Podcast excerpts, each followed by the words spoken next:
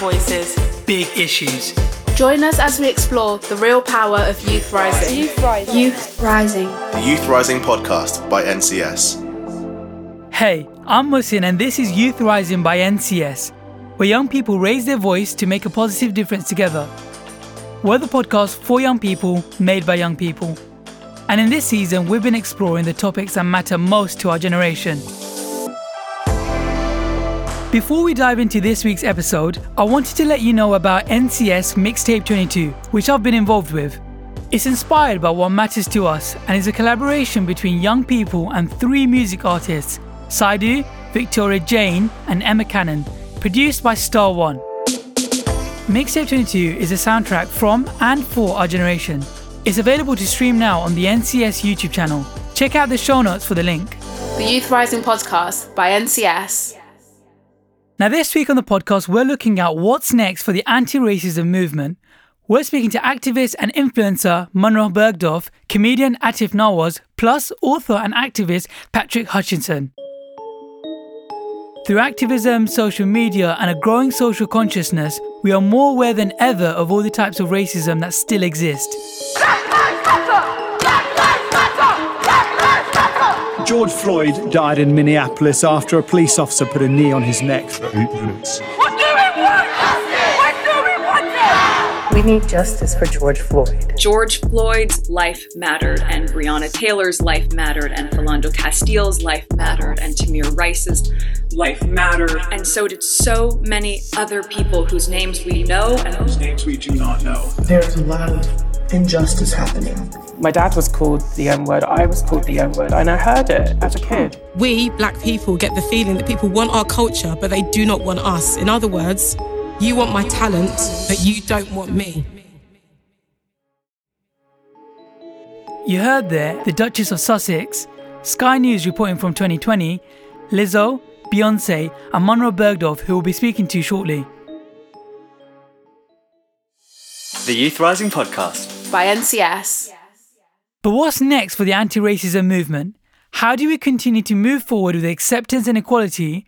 And what can young people do to support each other and uphold inclusive values and actions? CJ spoke to activist, influencer, and model Munroe Bergdorf about challenging internalized racism, the reality of social media trends, and what young people can do to support each other moving forward. So, welcome to the Youth Rising podcast. So, you speak very openly on Instagram about um, the Black Lives Matter movement and racial injustice as a whole. In the wake of the Black Lives Matter resurgence, do you think people are actually more aware of the way that racism affects people's lives, or has there been sort of this rise of performative allyship and it's just like trendy now to be kind of woke? I think that people are definitely aware, but I don't think that awareness is necessarily always directly akin to systemic change. And I think that that's the problem. I think people have always been aware that racism exists, but it's how many people are actually willing to do something about that. So, yes, I do feel that with everything that happened around the murder of George Floyd and the subsequent social media, oh, I don't really know what to call it, it was a moment where everybody was very, very aware, like what's happening with Ukraine at the moment. It's it's unavoidable. So the awareness is definitely there, but whether or not that's actually translating into systemic change where we see corporations, institutions completely refigure to combat systemic racism, which is the real issue, not just individual instances. That remains to be seen. I do think it's gotten better, and I, I do think that it opened a lot of conversations, but did it cure anything? Um, no, I think this is a long road ahead, and I do think that a big portion of the battle was that people of colour were just not being allowed to speak about racism. It wasn't that people didn't know, it was that, you know, we weren't allowed to speak about it. And that's definitely changed. How do you think we can make sure that supporting minority groups doesn't just remain a trend and it is something that, even though it does feel like we are at the beginning of it, it's something that is a continuous journey with like an actual realized end goal. I think a big issue of how we consume information these days is that we consume it in trends. We've become so used to consuming everything in trends um, because everything is so disposable, unfortunately. You know, even disasters disposable. Every single day there's a new disaster that's there to grab our attention and it is exhausting. So when we are presenting information on how to, you know, be good allies, how to, you know, combat racism, we need to make sure that we are providing that information in a sustainable way. So I think what we really need to be doing is focusing our efforts outside of social media where everything is consumed in trends. We need to make sure that we are providing educational resources and campaigning to have it entwined into the syllabus, into, you know, academia, that black history isn't just being taught in the month of February or October, wherever you are in the world. It's entwined into the fabric of society. So, talking about systemic racism, then, many of our Black and Brown team members have shared experiences of people who don't experience racism, insisting that racism doesn't exist or that systematic racism isn't real. Do you have any advice for listeners of things to say when faced with like these sort of arguments? I feel like in our society now, if you aren't blatantly called the N word, for example, then there's no such thing as racism. But it's so like interwoven. So, what are your opinions on that? I mean, I used to feel like I had to have a debate with everybody that challenges um, my lived experience, and the reality is, is that if somebody is positioning themselves to invalidate what you know to be true, you need to really question whether or not it's worth it because not everybody actually deserves your energy. Not everybody is even you know willing to receive the information that you give to them. So whereas i used to feel like i'm going to stand my ground and i'm going to double down and you know show them you know you can't do that with everybody. It's a futile comment these days to say racism doesn't exist. There's no putting the cat back in the bag anymore. So that's a conscious decision that somebody's made to be ignorant. So it's really down to you whether or not you want to indulge that or if you want to focus on being around people that see you, that support you, that will allow you to be who you are without, you know, saying silly things like that. yeah, no, I completely agree with that. I feel like sometimes I call it like a humbling experience. Like you sometimes you just need to be humbled and just be told like this is a discussion for you, but also there are so many other layers to this as well that you might have to take a back seat and allow other people to talk about their own experiences too. Mm.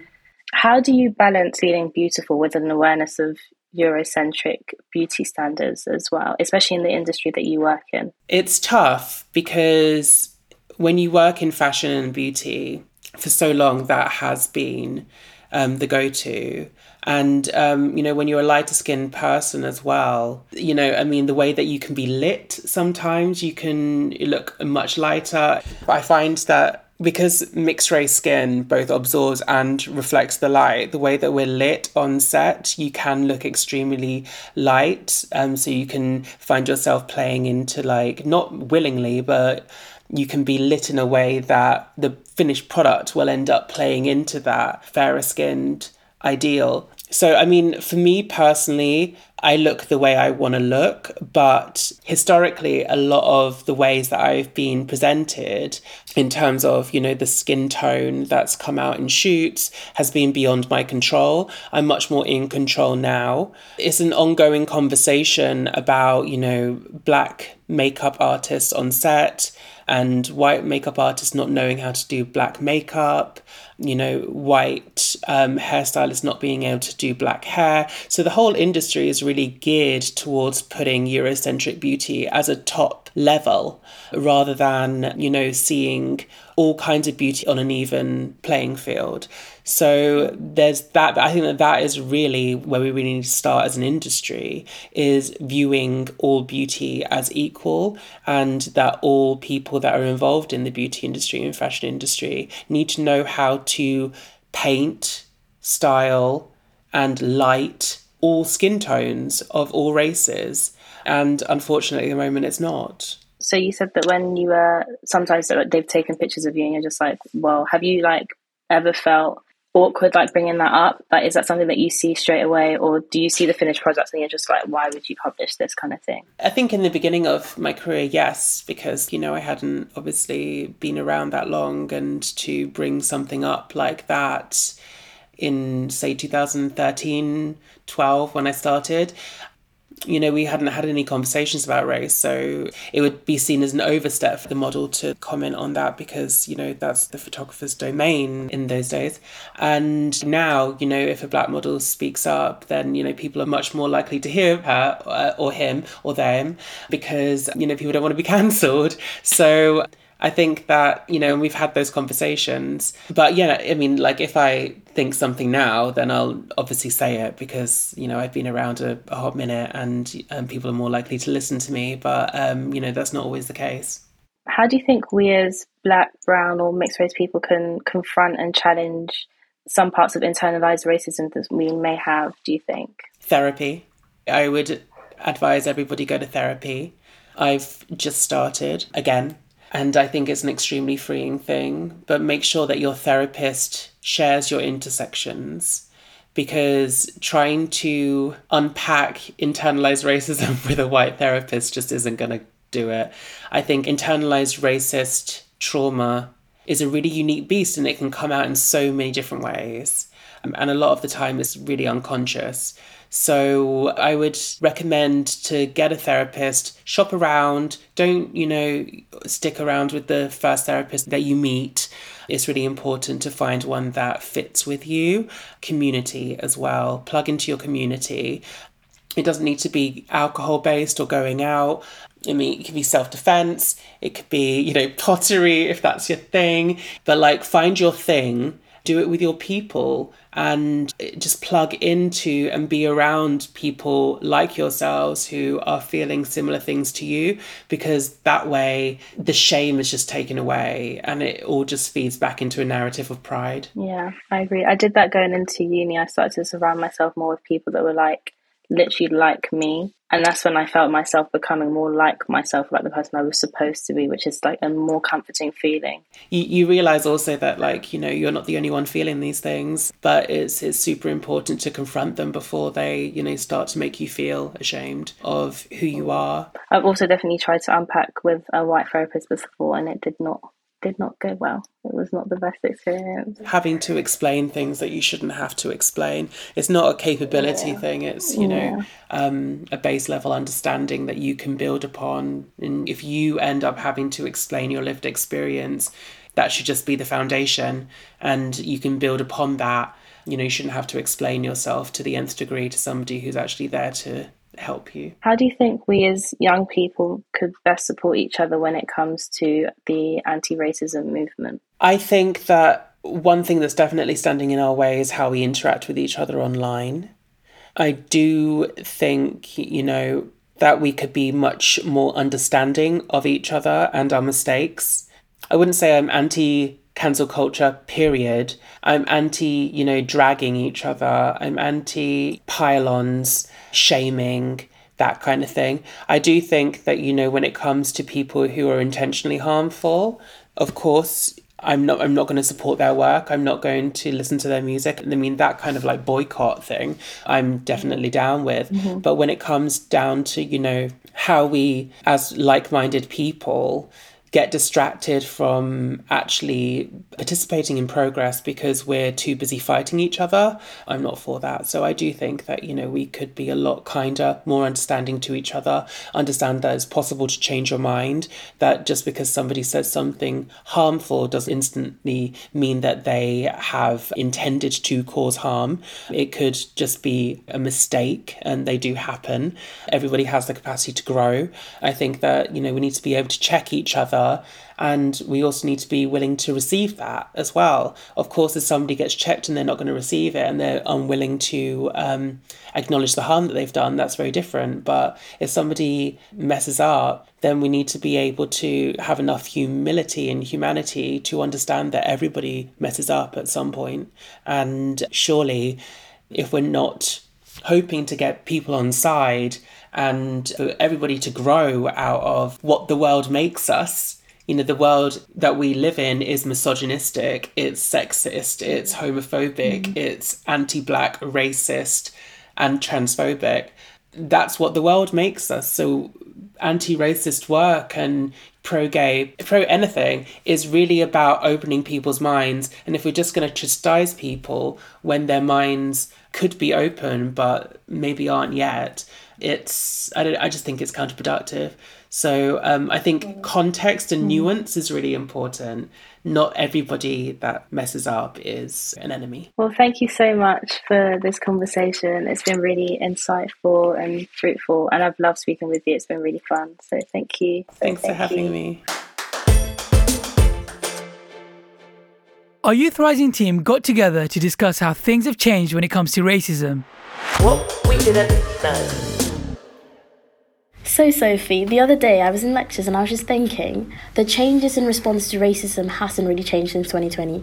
I know we had like a lot of information and education regarding that in that period over lockdown where everyone was talking about it, but I don't know. I, I feel like things have died down and I don't really feel any changes been made. I understand where you're coming from because I feel like during 2020, when we had the tragic passing of George Floyd and the Black Lives Matter protest, I feel like there was so much information circulating, so many helpful infographics on Instagram helping educate people. And I feel like since then, I've seen nothing. And I feel like it was almost as if it was a bit of a trend and no one not took it seriously but I feel like it was just another thing for people to share until the next trend came along. Yeah, it kind of reminds me of you know when we had those chain mail things when we were younger and people would just send this huge paragraph. No one really read it. It was just like pass it on. Kind of feels like that. People just picked up on this thing, acknowledged it, and then moved on. And I feel like it's one of those things in life that you can't just move on from, especially when you personally experience it. Yeah, absolutely. Especially when you live with it, you potentially experience it day to day. And I think for a lot of people who maybe live in not ethically diverse communities don't understand that. And I know lots of people who don't. And when the Black Lives Matter protest started, they didn't understand what the big fuss was about and why everyone was talking about it because they didn't understand that racism is still very much a thing and it's not something that came and went. Yeah, I mean, I suppose I'm guilty of this. I could be educating myself more. I could be keeping up with the books, reading more, but um, it's it's quite difficult to keep up. And I think it's important that we remind ourselves that we that we always need to educate ourselves. There's always new things to learn, new things to understand. Absolutely, especially people like me who don't live with racism, we don't have to deal with it every day. When I hear all the sto- not stories, but real people's real stories about how will they have to live with and what they experience, I think, oh my god, like as if it's still that bad. Um, and it sounds really awful saying it like that because obviously it is still that bad. But I think as someone who doesn't experience racism, I think not personally, but I know lots of people who think I shouldn't be bothered by it. It's not my problem. Racism isn't my problem. That's their problem and that's definitely not a way to be thinking about it because it's everyone's problem at the end of the day. I think being a bystander is just as bad as being the problem because you're contributing to the systems that are the problems. The term institutionalized racism, it, it, it just rings so true, doesn't it? Because everything lies in the institution. It's not necessarily the people, but if you don't change the institutions, there's no changing the, the consequences or the actions or the effects on people. And it's really important that people understand that we need to change these systems in order to actually make any difference to people. Yeah, absolutely. Lottie spoke to activist and Everyone vs. Racism author Patrick Hutchinson about carrying a counter protester to safety, dubbing him as a hero, and how he responds to negativity. Hi, Patrick. It's really nice to meet you, and welcome to the Youth Rising podcast. Pleasure to meet you too, Lottie. Just going to start talking a little about you and what happened on the day of the protest and the decision you made to help that counter protester. We uh, had heard about the demonstrations and some of the uh, the far right protesters were going to be there.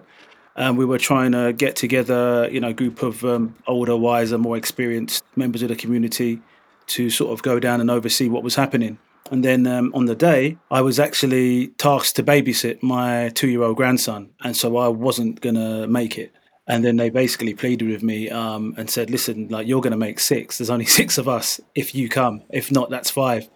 And obviously, after that, I sort of felt compelled to go because I just felt like I'd be letting them down. And the last thing I wanted to do would be uh, sitting at home on watching the news and, and seeing things happen that I could have uh, helped prevent. You know, we go down there, lots of frustrated young protesters and lots of uh, very drunk, totally disgraceful behaviour from the far right protesters because they spent a lot of the time Mm. fighting with police. And for the most part, the police managed to keep them away from the BLM protesters. We'd heard monkey chants and abuse coming from them, and then they rushed over, and then there was a bit of a altercation between BLM protesters and the uh, far right guys. And then the far right guys they run off uh, because they're outnumbered, and they leave one guy behind who's heavily intoxicated, looks concussed. He doesn't know where he is, stumbling around. This uh, Rastafarian guy sort of uh, holds him up. And I think his uh, plan was to walk him down the stairs over to the police, who were further away, sort of filming everything. And as he sort of descended on the stairs, you know, a lot of the protesters sort of caught wind what was happening, and then they sort of descended on them. There were a few other protesters also trying to help protect this guy, but they were just outnumbered. There was too many of them, and um, my friends and I we saw this from uh, a little bit further away, and we just rushed over there. You could see where the Rastafarian guy was, but you couldn't see where this guy was because he's obviously just fallen, and then only God knows what's happening to him below everybody.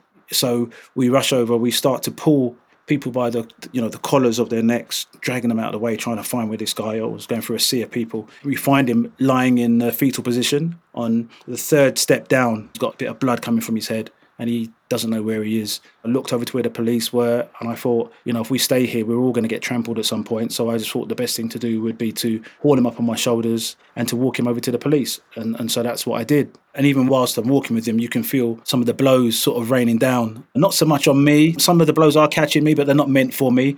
And there was a, some jeers and some boos. But then, as I managed to get him out of the main melee, it turned to like you know huge uh, cheers and claps. And one of the police officers said to me, you know, that's a good thing you've done there. And I set him down. And then about five minutes later, the paramedics were attending to him. Wow, that's crazy. And I know it happened over such a long period of time, but I bet it felt to you like it was such a blur as well. It will always be etched in my memory. And obviously, the picture went viral, but what was the general reaction kind of to that? Not just from people who were there, but on social media and more publicly? About two hours after the events, we're having something to eat, and a message from my sister pops up asking me, Is this you, bruv? And I said, Yeah. I said, Where'd you get that? She said, This is on Reuters feed. And um, she sent that to me, and then I showed the guys, and we were going, "Oh my gosh, like this is going viral!" And so I, at the time, I just thought, "Man, what would you do with a picture like this?" I thought, "I'm going to put it on my Instagram," uh, and I thought, "What would you write?" You know, under a picture like this and some footage like this, and I just coined a phrase at the time, and I said, uh, "You know, it's not black against white; it's everybody against the racists." and um, that sort of became uh, synonymous with me. That happened on the Saturday. The Sunday, every single media outlet in this country and across the world were calling me for interviews the next day, and and I literally had them all booked up in the, my local park because obviously I didn't want no one coming to my house. So, and then you could see queues of media, you know, one after the other. I think we started about six in the morning and, and I finished, you know, like early evening. So yeah, very crazy. Uh, Twenty four hours after that event. As well as this, obviously, with the media reaction being so big, I was wondering if you'd experienced any kind of negativity from that or yeah i mean there has been one and two negative comments and even a, a, few guys have stopped me in the street but i've been able to you know counteract with a very valid argument and uh, that argument was always that if you can't respect the fact that i've you know saved another human being's life or even saved the narrative of the, the BLM movement because that would have been destroyed the following day in the papers. Mm. You know, BLM thugs kill ex police officer and grandfather of three because he is a grandfather and he is an ex-police officer. He's a ex-British Transport Police officer. So they would have gone to town on the BLM protesters and they would have just derailed the whole movement. So if you can't respect the fact that I saved him, you know, respect the fact that I stopped, you know, four or five young black men potentially ending up behind bars. That one always uh, sinks in, and they always seem to respect that fact if they can't respect anything else. People have called you a hero in many different, you know, kind of settings, but this is something that maybe you're a bit uncomfortable with. We'd love to know why that is. For me, it just shows a, it's a bit of a sorry indictment, really, on, on the world that we're living in. That you do something like that, and you have to be like, I guess. Uh, dubbed a hero and it has to go viral and you should think that the sort of thing that most human beings would do but I guess it's not. And so that's why people have made such a fuss over it. You wrote a book Everyone versus Racism. Um, Yeah. Love you to give a little synopsis of kind of the book and what it's about, really. Yes, it starts off with myself, a young black boy growing up on a council estate in Battersea, raised by a single mother. I mean, it talks a little bit about my upbringing and some of the trials and tribulations I went through as a, a young black boy in this country. You know, I did experience uh, lots of uh, racism growing up, but it, I didn't really see it as much then because I was just young and, and it was what I was used to. But as I got older, then I realised what it was. So, yeah, it, it touches on that. It touches on some of the harrowing statistics of what it means to be a black person in this world uh, not just this country, the world over. I talk about um, what we can do as a society to come together and um, you know make things better and, and, and have a more of a level playing field for everybody. And yeah, that's generally the gist of it. And, I, and I'm hoping it's a thought provoking read. I don't come at people too hard because I know there are some people who maybe just need to sort of understand or walk in somebody else's shoes. And um, I'm hoping that those people they do find the book thought provoking, and it does um, make them understand the plight and why this BLM movement is here and why we're constantly going on about racism because racism is is here all the time around us uh, every single day of our lives. And that's why we're always going on about it because we experience it almost every day in some shape or form. And it's hard to understand unless you are a person of color and uh, maybe one way if you can possibly try and understand that is to read a book like mine And as you've mentioned BLM and kind of the anti racist movement, what do you think is holding the anti racist movement back from kind of making more strident change? I think what's holding it back is uh, having allies in those places that matter, that count. Mm. I don't know if you know who Jane Norman is, but she's an amazing white woman um, from the States who's been an ally to, uh, you know, anti racism for many years. But she really understands what it means to be uh, a black person. She doesn't play around with her words. And we need people like that, but we need them in places that, that count. We need them up, you know, running these corporations and where the, where the money is, people that can make the decisions. We need allies there in those places. Ignoring it is just that's not acceptable anymore. Yeah, definitely. What do you think kind of the younger generation as a whole um, bring to the movement at the moment? We've set up this organisation called UCI, United to Change and Inspire. The name sort of comes from um, us united uh, on the day as um, more experienced members of the community worried about our young protesters. Uh, we were united. We uh, changed the narrative, you know, in doing what we did. You know, we stopped those negative stereotypes of uh, black men, for example, that wear baseball caps and hoodies like I do all the time. You will never catch me without a baseball cap and a hoodie unless I'm not allowed in to a, an event with one. You know, but we, but I'm just trying to we're trying to change that those negative stereotypes of us, and then we're trying to inspire everybody else to be the change in the world that they want to see. You know, you don't stand by and watch things happen uh, that you know you have the ability to to change and stop. And so that's what United and, and Change to Inspire stands for. And we have four pillars. Um, we have education, mental health and well-being, reform, which means community reform, and um, the reform of the, the criminal justice system, and youth development. Under youth development and education, which are the pillars that I'm, you know, uh, very passionate about, we are creating an alternative education provision. And what one of those is, is like a school for the underprivileged children who have been ejected from mainstream school. And what they tend to do is throw them into the pupil referral units, and then from there, it's almost like a one-way ticket into becoming a young offender or in prison. And I think there's a statistic of some 70% of inmates in prison have come from a PRU at some stage. So there's a, a direct correlation there, and we want to stop those young people from going into the uh, the PRUs and then going on to young offenders institutions. We have some really some big uh, collaborations going on and some partnerships with some big companies. And one of the schools we're collaborating with and have a partnership with is called ACS, which is uh, an international school up in Cobham. It has many sites and uh, you know some well-to-do people send their children there. So this school is not short of a few bob, but they are you know actively pumping money into things that we're trying to do for more underprivileged children and having spending time with one another, the underprivileged children with the more privileged children, um, so that these children one day will remember the, the times they spent.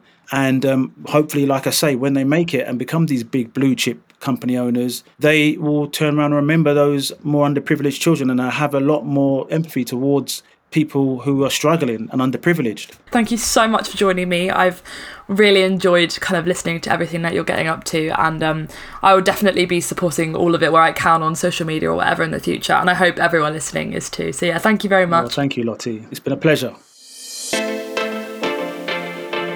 How can we help?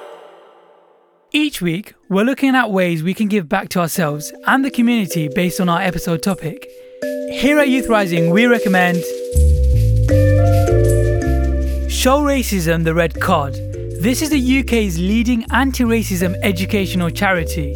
We'd also recommend the Stephen Lawrence Charitable Trust, which works with 13 to 30 year olds in the UK from disadvantaged backgrounds. They aim to inspire and enable people to succeed in their career of choice.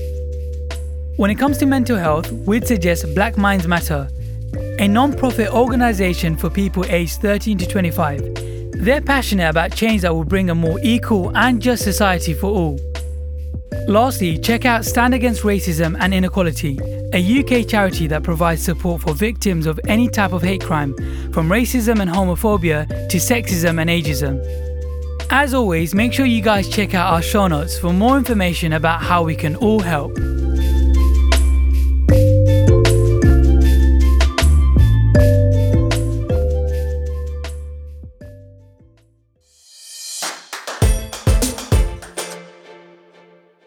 Sophie spoke to comedian and the creator of BBC Three's Muzlamic, Atif Nawaz, about challenging racism in the media and how he uses comedy to convey social issues. Hi, Atif. Welcome to the Youth Rising podcast. My pleasure. Thank you for having me. So, you created and starred in Muzlamic on BBC Three, which was a very successful and very funny comedy series. So, why was it important to you to create a show that explores the experiences of British Pakistani people? My co creator, Ali Shahalom, he's of British uh, Bangladeshi origin. And, you know, we kind of talked about our experiences, and, you know, we're both sort of comedians and creatives, and we wanted to create something which we thought spoke to our experiences. Now, like this is what three million plus uh, British Muslims in the UK. It's impossible to represent all of them in one show, but we felt like our perspective was quite valid as well. So that kind of young perspective, just the things that we go through on a day-to-day basis, you know, the things that resonated with a lot of people. The airport security thing, it blows my mind that people still share it to this day, like three years later you know, and it's not just like sort of Muslims; it's people from all over the place. Like, oh, I felt like I was discriminated against in this airport, and that happened to me when I was going here, and everything. So it's quite nice to be able to kind of shine a light on an experience that doesn't always get that kind of platform. Yeah, absolutely. And what was the reaction like from your comedy from the Muslim community? Overwhelmingly positive, to be honest with you. There weren't too many people who disliked it. You know, we were quite firm, Ali and I, about what we wanted to do and to make sure that we did it in a way that we felt comfortable. Like we weren't letting anybody down. We weren't misrepresenting anything. We weren't being quote unquote sellouts. I think just for that alone we, we people were really grateful and uh, they were kind of gutted we didn't do more of it really but and do you think it's important for comics to challenge social issues? And if so why? I think it's nice when comics challenge social issues. I like to see comedians strive to make a point. I like comedy with a point. I think, yes, it's great that there's comedians out there who want to make a statement, but it's not an obligation by all means. So, what would you like someone that doesn't come from British, Pakistani, or Muslim background to take away from your comedy? I, I think I just like to share an experience, right? So, you know, it's it's three million people, but it's still a minority, right? And uh, I like the idea of like just exchanging information. Like, you know, I mean, there's a sketch in the show which is about different forms of personal hygiene. And like you know i just i think it's quite funny because there were so many people who never really considered that. And there's loads of sort of inside jokes. And i like the idea of making those inside jokes accessible to people. So it's kind of like a cultural exchange. And it doesn't like these jokes or these little colloquialisms or uh, intricacies they don't have to live in their own spaces. They can be accessible and shared by people. So i just like the idea of giving someone an insight into my world which is a bit uh, of a blessing and a curse really so how can we challenge racism and harmful stereotypes in the media and broadcasting?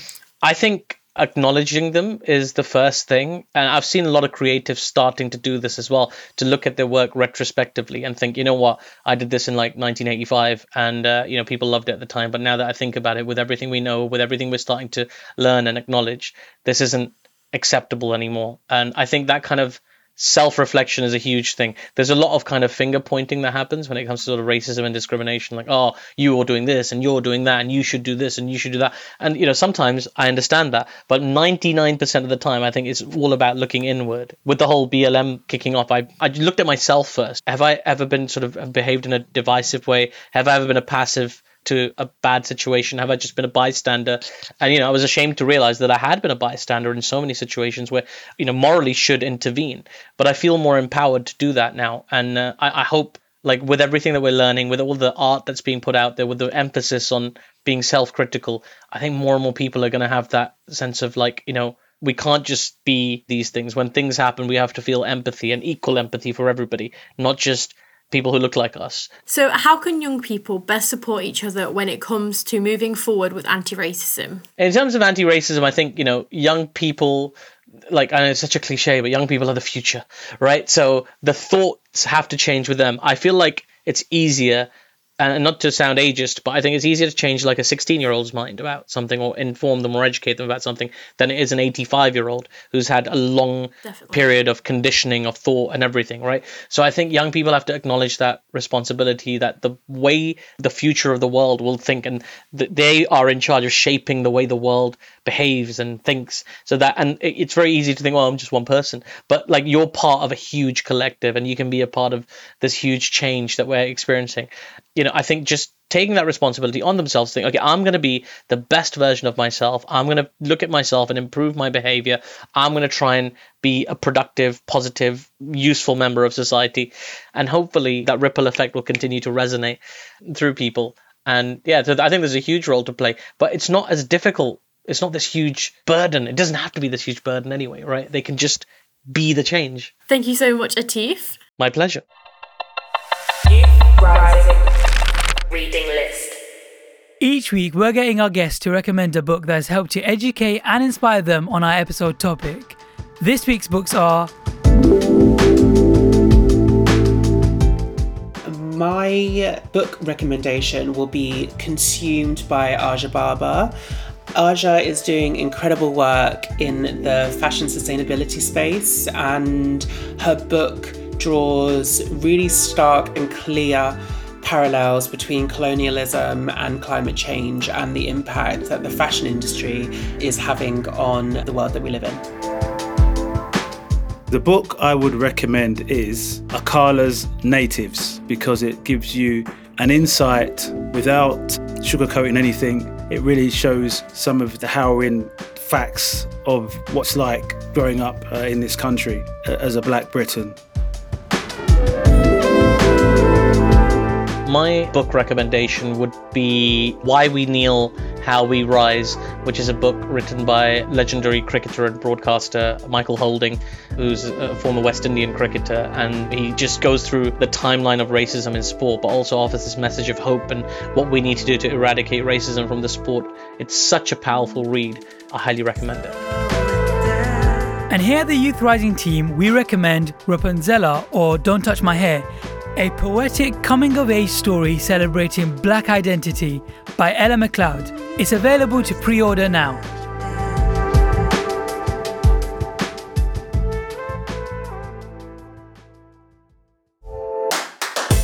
Join us again next week as we discuss privacy in the 21st century.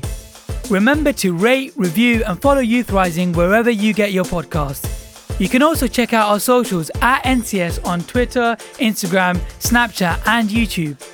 I'm Wasim Mahmood, and thank you to CJ, Papadika, Lottie, and Sophie for their help on this episode, and of course to our guests Monroe, Patrick, and Atif. This was a Something Else production for NCS, where young people turn No You Can't into No We Can. Young voices, big issues.